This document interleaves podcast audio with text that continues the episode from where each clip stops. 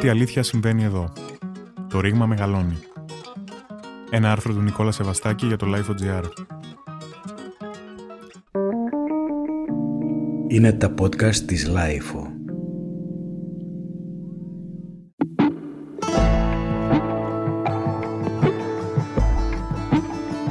Αυτός ο χρόνος που πέρασε με τις καραντίνες, τα κατά το ίμιση τηρημένα μέτρα, τις επιστημονικές πολιτικές του διαμάχες και την καταβήθηση πολλαπλάσιων ανθρώπων στις οθόνες, δημιούργησε μια ψευδέστηση. Όντας μοναδικός μέσα στον νερού της πρόσφατης ιστορίας, μας έκανε να πιστέψουμε πως υπάρχει μόνο αυτό το παρόν και τα στοιχειώδη σωματίδια του, πάνω στα οποία παίζεται η μοίρα μας. Μια κυβέρνηση, εμείς ως κοινό και λαός, η Ελλάδα ως νησί κόσμος. Επίσης, μέσα από τις κάψουλες των social media, οι άνθρωποι βιώνουν τη συνθήκη της πανδημίας ως κάτι περιτυχισμένο, μια μονότονη και ατέρμονη σειρά δράσεων και αντιδράσεων, η οποία έχει την τάση να αποκοπεί από το πριν και δεν αφήνει ακόμα να φανεί ένα μετά.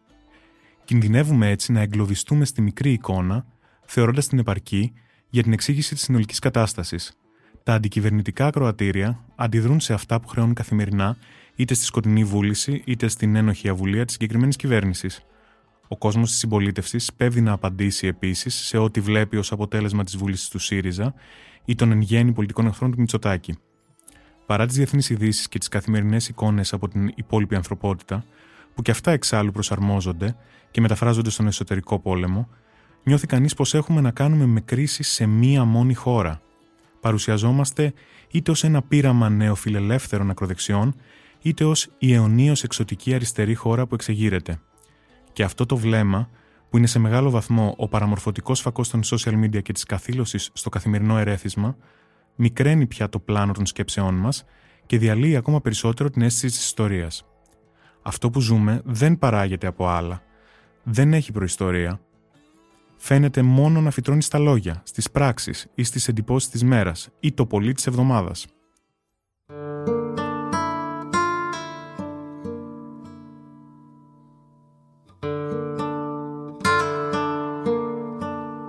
Μπορούμε όμως να καταλάβουμε τις εντάσεις και τους τιμούς που βγαίνουν εδώ και κάποιο καιρό σαν να είναι απλώς το αποτέλεσμα είτε μιας συντηρητικής πολιτικής εξουσίας είτε μιας δημαγωγικά φιλοαπίθαρχης αριστεράς; Όχι φυσικά.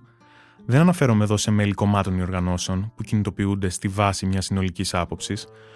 Το γεγονός πως περισσότεροι άνθρωποι κάτω των 40 μοιάζει να περνούν από το μούδιασμα μιας δυσαρέσκειας στην αντίδραση είναι πιθανότατα καρπός μιας μακρύτερης διαδικασίας, μιας επόασης ξεχνάμε διαρκώς κάτι που έχει σημασία να το θυμόμαστε.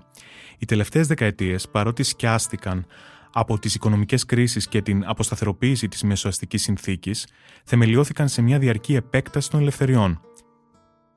Σε μια καταναλωτική ελευθερία, σε μια ελευθερία κίνησης του ταξιδιού για ασύγκριτα περισσότερους πολίτες, σε ελευθερίες χρήσης του χρόνου, του χώρου και των τρόπων ζωής οι γενιές και ιδίως αυτές που ανακάλυψαν την εφηβεία κατά το απόγειο της φιλελεύθερης εξυγχρονιστικής νεωτερικότητας, δεν μπορούσαν να διανοηθούν μια καθημερινότητα με φυσικούς πιθαναγκασμούς και δελτία κίνησης. Φυσικά, ο ειδονισμός ως κοινωνικά διάχυτη στάση είχε συρρυκνωθεί ήδη από το 2006 και αργότερα, με την οικονομική πτώση και την αύξηση της ανασφάλειας και των πανικών προσαρμογής. Για παράδειγμα, οι φοιτητές από καιρό φροντίζουν να τελειώσουν στα 4 ή το πολύ στα 5 χρόνια για να ξενικιάσουν τα σπίτια, επομένως η εικόνα των αιώνιων φοιτητών, λόγω κάποιας ανεύθυνης ειδονοθυρίας από πλευράς τους, αποτελεί εδώ και καιρό έναν μύθο που καλό είναι να μην συντηρείται ως εξήγηση. Και άλλα πολλά παραδείγματα δείχνουν πως η λεγόμενη ανέμελη συνθήκη έχει χάσει από καιρό έδαφος προς όφελος ενός πιο συνετού ή στενόχωρου ρεαλισμού με στοιχεία αναδίπλωσης. Όμως, Παρά τη μείωση των οικογενειακών εισοδημάτων και την προσγειωμένη ζωή των τελευταίων χρόνων, ο ειδονισμός ως κοινωνική ατμόσφαιρα και μαζί ένας φιλελεύθερος τρόπος ζωής έμοιαζαν αδιαπραγμάτευτα δεδομένα. Οι κοινωνίες μας, ακόμη και ως άνισες και περισσότερο ανασφαλείς από πριν, έχουν ενσωματώσει το χαρακτηριστικό των ανοιχτών κοινωνιών. Δηλαδή, εδώ οι ιδιωτικές επιλογές και οι σχετικά ανεμπόδιστες χρήσεις των γούστων, οι προτιμήσεις και η έκφρασή τους αποτελούν μέρος και της κυρίαρχης ιδεολογίας αλλά και της πρακτικής των ανθρώπων στην καθημερινότητά τους. Όταν λοιπόν αυτό το υπαρξιακό και σχεδόν φυσικό κεκτημένο, έτσι όπως χτίστηκε από έναν συνδυασμό ελευθεριών και τη χρήση δικαιωμάτων, πέφτει σε αρνητική δίνη, στο σκοτεινό πηγάδι αυτής της πανδημίας και των περιοριστικών πρωτοκόλων της, η δυσφορία και ο θυμός είναι ζήτημα χρόνου. Η εξοικείωση και η αρχική πραγματικά νυφάλια συνάντηση με την απρόβλεπτα δυσάρεστη κατάσταση, με την ιδιότυπη θεραπευτική ρουτίνα που συμβολίστηκε αρχικά από τον Σωτήρη Τσιόδρα, δεν θα μπορούσε να διαρκέσει για πολύ. Και υποθέτω πως δεν θα μπορούσε να διαρκέσει για πολύ ακόμα και αν υποθέσουμε ότι θα είχαν ακολουθηθεί επιλογές που υποδεικνύει η αντιπολίτευση.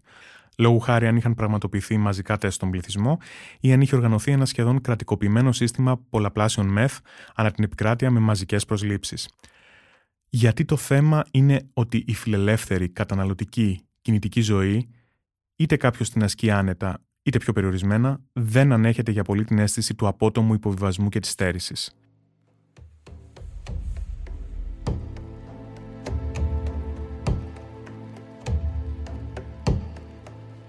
Η κοινωνική κινητικότητα και οι δυνατότητες ανόδου έχουν μπλοκάρει, οι θέσεις είναι πιασμένες; Ε, ας ζούμε τουλάχιστον τη φυσική κίνηση των σωμάτων και των επιθυμιών μας σχετικά ανεμπόδιστη.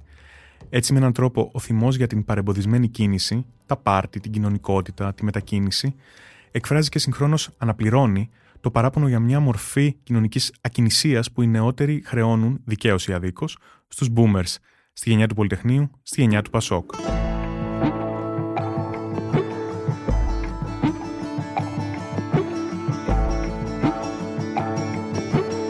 Η μειωμένη υπομονή και οι αντιδράσεις που φαίνονται τώρα αποδεσμεύουν έτσι μια δυναμική διασπάσεων που έρχονται από παλιότερα.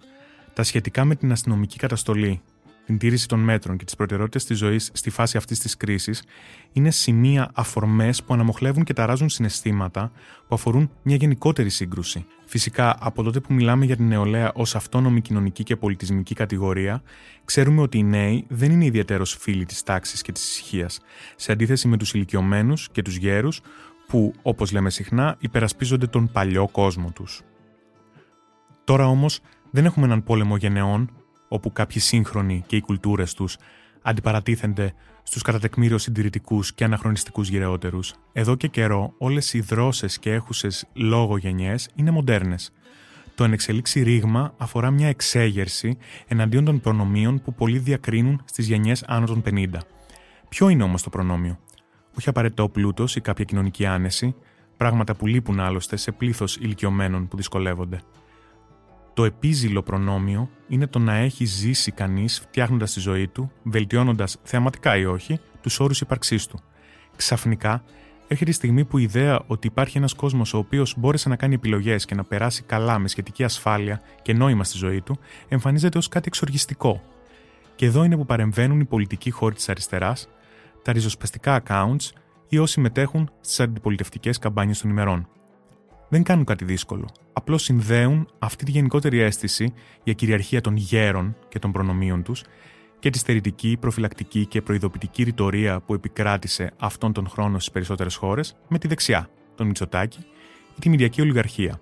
Προφανώς περνάει δίχως συζήτηση το ότι ένα πλέγμα προνομίων και τίτλων κομφορμισμού των τελευταίων δεκαετιών το έχτισαν και τα προοδευτικά κόμματα οι επαγγελματικές οργανώσεις, τα δίκτυα της αριστεράς και με αυτή την έννοια ότι όλοι αυτοί ανήκουν σε αυτή την παράδοξη δεξιά των κατηλημένων θέσεων. Δεν παράγει όμως η αριστερά ούτε κάποιος αναρχικός και αντισυστημικό χώρος τη δυστημία και την αποστροφή που επεκτείνονται. Η αριστερά σπέβδει απλώς να αντίσει με τις δικές της μουσικές ή να προσθέσει τα δικά της παραδοσιακά συνθήματα σε κραδασμούς και εντάσεις που προπάρχουν και συχνά σε ανθρώπους και παρέες που ιδέα δεν έχουν από τις ιστορίες της αριστεράς. Κάτω από το πολιτικό παιχνίδι και τις τακτικές του λοιπόν, παίζεται το μεγαλύτερο δράμα.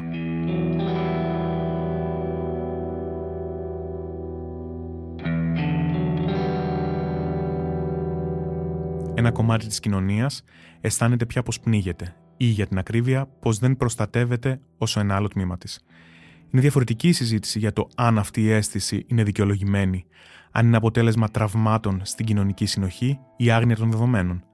Σημασία έχει πως αυτό διαδίδεται και αποκρισταλώνεται ως γνώμη, αίσθηση και αντίληψη του τι ακριβώς συμβαίνει μέσα σε αυτή την κρίση και σωρευτικά.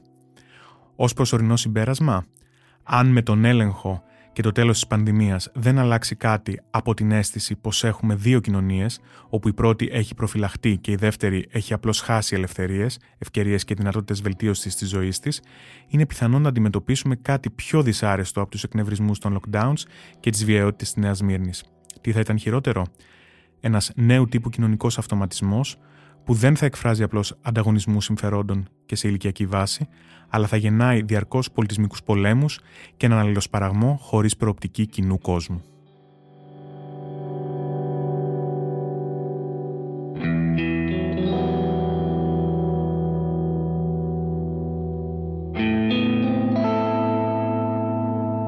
Ήταν ένα άρθρο του Νικόλα Σεβαστάκη για το Life.gr.